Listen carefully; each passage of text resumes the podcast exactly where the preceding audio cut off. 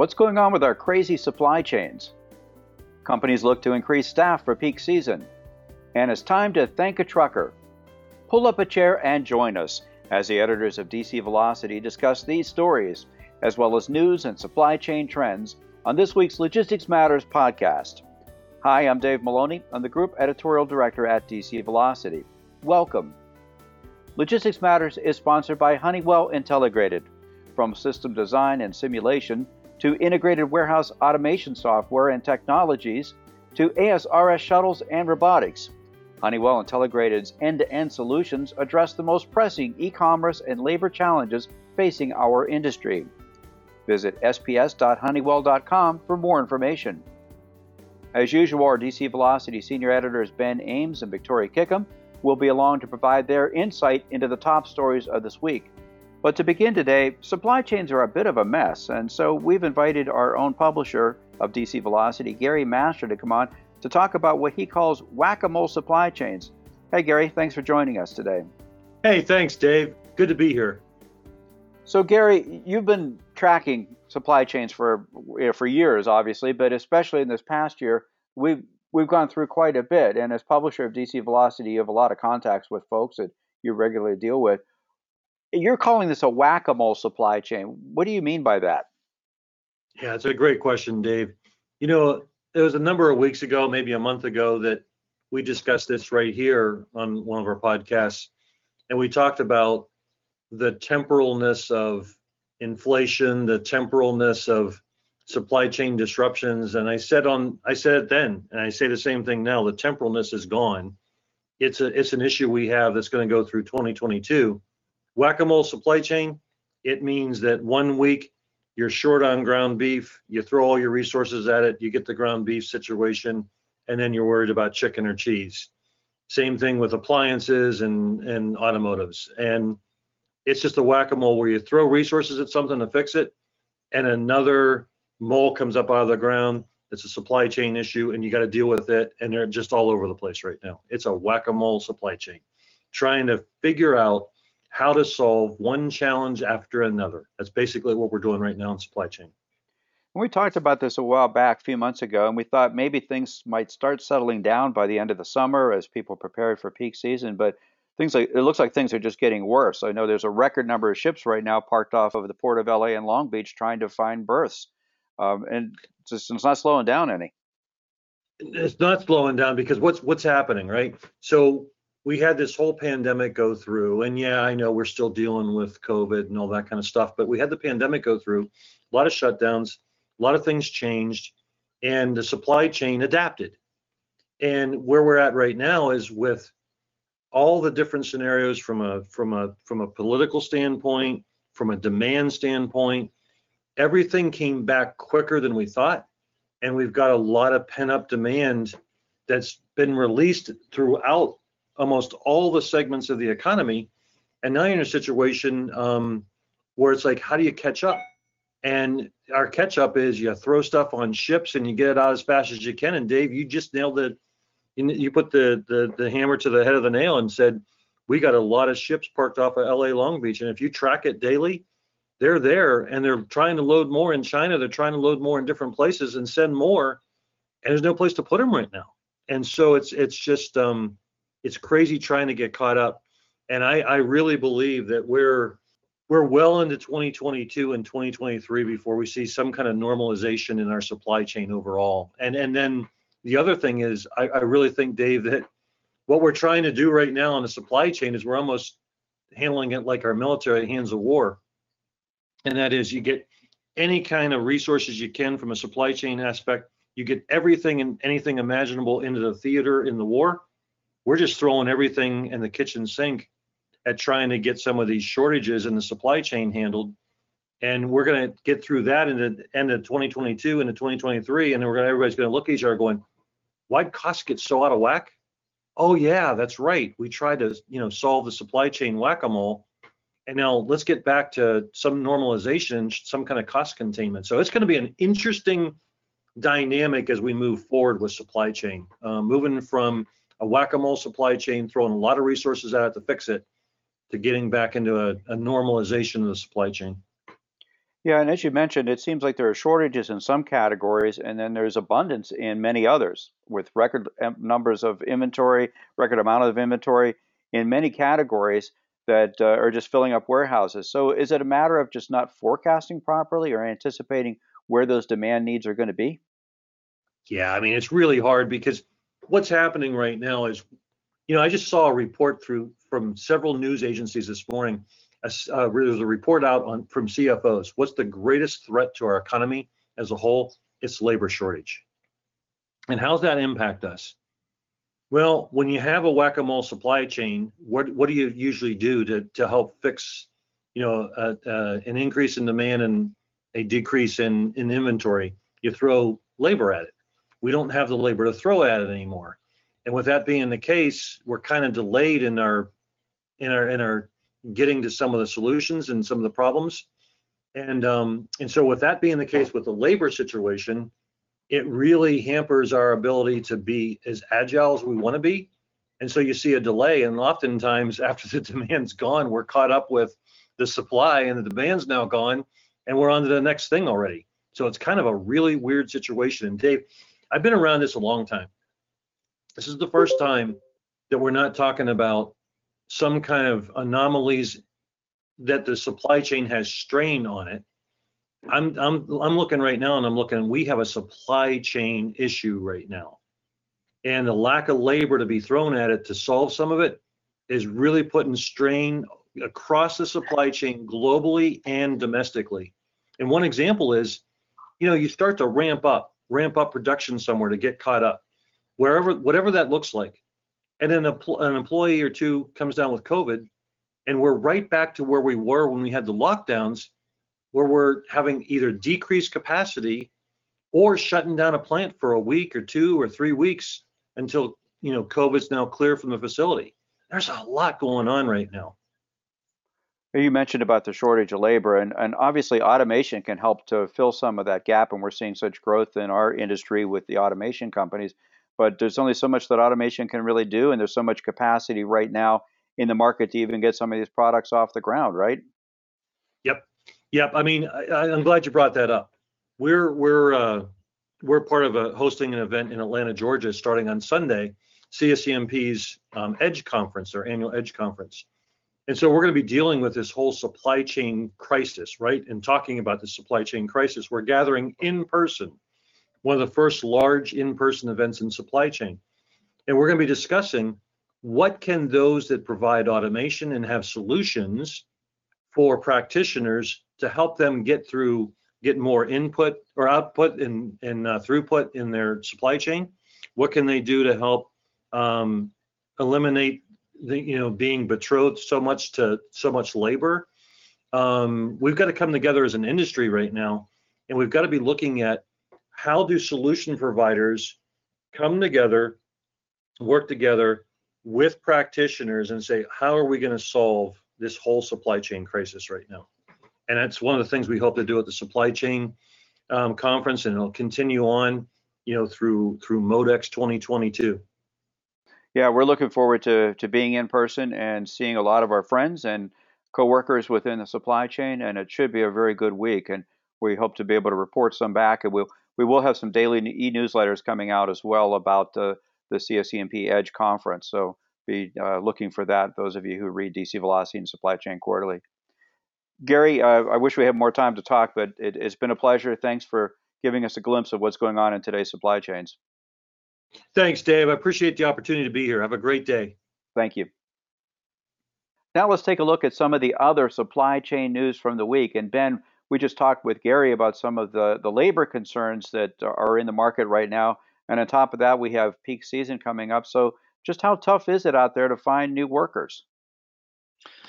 Uh, that's exactly right. Yeah. Um, the calendar says it's September. Uh, for most people, that's just back to school time, maybe Labor Day. But for retailers and logistics providers and the supply chain professionals that Gary was talking about, uh, it really means it's time to prepare for that winter holiday peak that you mentioned. Uh, so in some ways, 2021 is following the same pattern as previous years. Uh, for example, we heard yesterday from the National Retail Federation, NRF, that shoppers drove another month of strong sales uh, in August. They brought plenty of uh, clothing, sporting goods, and electronics. Uh, those were the top three categories. Despite the economic challenges, um, the pandemic resurgence, uh, global supply chain disruptions, uh, but NRF said that uh, those statistics seem to bode well for continuing that economic momentum into the fourth quarter, which of course is where that holiday peak is. But in other ways, 2021 is very different uh, because also this week we heard from the Labor Department uh, that there really could be very few workers available to fill those winter temp jobs. For example, this week's national jobless claims fell to nearly an 18 month low point. Uh, specifically, the number of people filing for unemployment insurance was at its lowest level since March of 2020.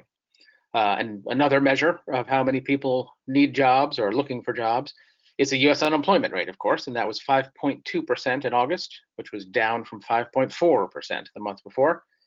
Uh, that figure is still a bit higher than the pre pandemic low point, which was just a scant 3.5% way back in February 2020. Uh, but 5.2 is still low by historical standards. So uh, it looks like there are not a lot of workers out there. Yeah, it, it does look like there's just not people looking for jobs right now. Uh, who might be affected by that trend? Boy, it's a big range. Uh, some examples are DHL e-commerce. Uh, they had said recently they plan to hire uh, about 2,800 workers to sort parcels during the upcoming holiday peak, uh, and that's about three times the amount it hired at this time last year. Um, also, the U.S. Postal Service is currently hiring for more than 40,000 seasonal positions, and uh, FedEx uh, is hoping to hire 90,000 people. Um, they could have trouble. We heard from Geodis. Uh, they offer 3PL services in transport and logistics. Um, they want to hire 4,200 seasonal workers. Uh, but their company CEO had said uh, in a quote, as the industry continues to face significant ongoing challenges, uh, such as labor shortages, skyrocketing e-commerce, global shipping disruptions, that they're increasing their workforce to support their customers through peak season. So you tell me how he balances uh, that those two things. Uh, but we also saw that two other companies were taking a slightly different approach, and that is to maybe tempt workers by offering permanent jobs, not just temp work. So, for example, UPS, uh, they're hiring more than 100,000 seasonal employees. These numbers are huge uh, to support the anticipated annual increase, of course, in package volume. But it said that over the past three years, about a third of all the people that it hired for seasonal package handler jobs were later hired in a permanent position once the holidays had passed. Uh, also, just a week earlier, Walmart, uh, they said that they wanted to hire 20,000 new workers across their full supply chain operations, um, but that those jobs are actually permanent positions. Uh, they're divided between full and part-time capacities for tasks like order fillers, freight handlers, lift drivers, technicians uh, so the, the whole uh, spectrum of work. But uh, it, you, you can see that uh, some companies are really trying to get creative here. Well, I guess it'll remain to be seen, Ben, if those initiatives are successful, and we do wish them well in meeting their staffing needs. Thanks, Ben. And Victoria, this week, the trucking industry celebrated Truck Driver Appreciation Week. What were some of the ways that truck drivers were recognized? Yeah, that's right, uh, Dave. It's it's been a week of celebration and recognition as uh, industry trade groups, trucking companies, 3PLs, and other service providers were busy, um, you know, hosting all kinds of online and in-person events to recognize the nation's 3.6 million truck drivers. So just to give you a few examples, uh, the, the American Trucking Association, which you know is a leader of this effort, kicked, kicked off the week by highlighting its resources page, and that's a that's just a dedicated page that contains a whole bunch of tools and materials that organizations of all kinds can use to sort of kickstart or enhance um, on a driver appreciation event that they're already hosting. They also hosted a raffle to thank professional drivers, um, and that was a, a you know week of uh, drivers submitting their names to win um, a whole host of um, prizes. Another one was uh, transportation and logistics company CH Robinson hosted a digital campaign. And this one asked employees and the general public to upload thank you messages to truck drivers uh, via the company's thank truck thanktruckdrivers.com page. Uh, an interesting aspect to this is that the company is donating $1 per thank you message up to $25,000 which goes to a group to called the uh, St. Christopher Truckers Relief Fund, which is an organization that helps truck drivers in need. Also, as part of this uh, digital campaign, CH Robinson is running a raffle to benefit drivers. And professional drivers from all over can enter a drawing to win $1,000. And the company is giving 10 $1,000 prizes each day this week and next week for a total of $100,000 in giveaways. Um, I found this particularly interesting because uh, CH Robinson actually doubled the amount due to overwhelming response to this uh, to this um, sweepstakes. They were only slated to give away $50,000 this week, 10 $1,000 prizes a day. Um, but uh, again, they extended it to next week because there was so much interest in uh, winning $1,000, which makes a lot of sense.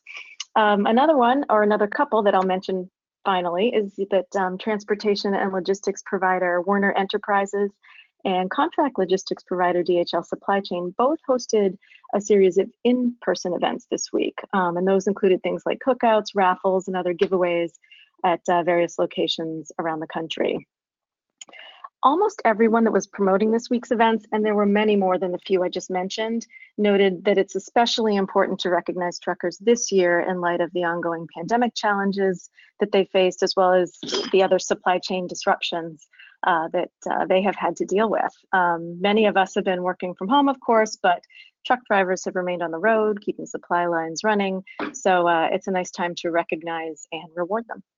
Yeah, that's great. Some very good initiatives there. And of course, there's a lot of talk about the need to attract more people to the truck driving profession. Is this week also a way to help promote the profession on a larger scale? Yeah, I think so. And this is very much in line with what uh, we've been talking about already here today in the other segments. Um, you know, the trucking industry is certainly no stranger to the labor challenges being felt throughout the supply chain. Um, and I think this week definitely helps raise the profile of the industry. And I did come across at least one company that made an effort to sort of combine the recognition week with some data about the profession to sort of inform um, the general public about it. So Freight Marketplace Truckstop.com they joined with nationwide truck stop operator Roady's to host what they called um, Rock Stars of the Road appreciation events at several Roady's locations this week. And in conjunction with that, truckstop.com released a survey that they had conducted on, quote, the joys and challenges of the trucking profession. Um, essentially, they asked drivers about what attracted them to the industry, the hardships they face on the road every day, and their concerns during the pandemic. And an overwhelming 96% of the 500 drivers um, that they surveyed said that they feel their job is appreciated. And uh, another 56% or 56% of the total said they feel proud to deliver, excuse me, essential goods to fellow Americans. Just a few more stats. Nearly three quarters said they enjoy being in a profession that allows them to be on the open road and explore the country. Um, but at the same time, 25% said that the greatest professional hardship being a truck driver is being on the road for long hours and or days at a time. So that's kind of a double-edged sword. Looking at the pandemic related issues, you know, because truckers are frontline workers, just over half of respondents uh, said they are concerned about bringing the COVID 19 virus home to their families as a result of their work. So uh, it's just been an interesting week of both celebrations and also, you know, a chance to to get a little more insight um, into the profession itself. Yeah, those are all good initiatives, and we really see just how important truckers are to keeping us all connected. Thanks, Victoria. Oh, you're welcome. We encourage listeners to go to dcvelocity.com for more on these and other supply chain stories, and also check out the podcast notes section for some direct links on the topics that we discussed today. Thank you, Ben and Victoria, for sharing highlights from the news this week. Always glad to. Yeah, my pleasure. And again, our thanks to Gary Master, our own uh, publisher of DC Velocity, for being with us today. We encourage your comments on this topic and our other stories. You can email us at podcast at dcvelocity.com. We also encourage you to subscribe to Logistics Matters at your favorite podcast platform, and our new episodes are uploaded each Friday.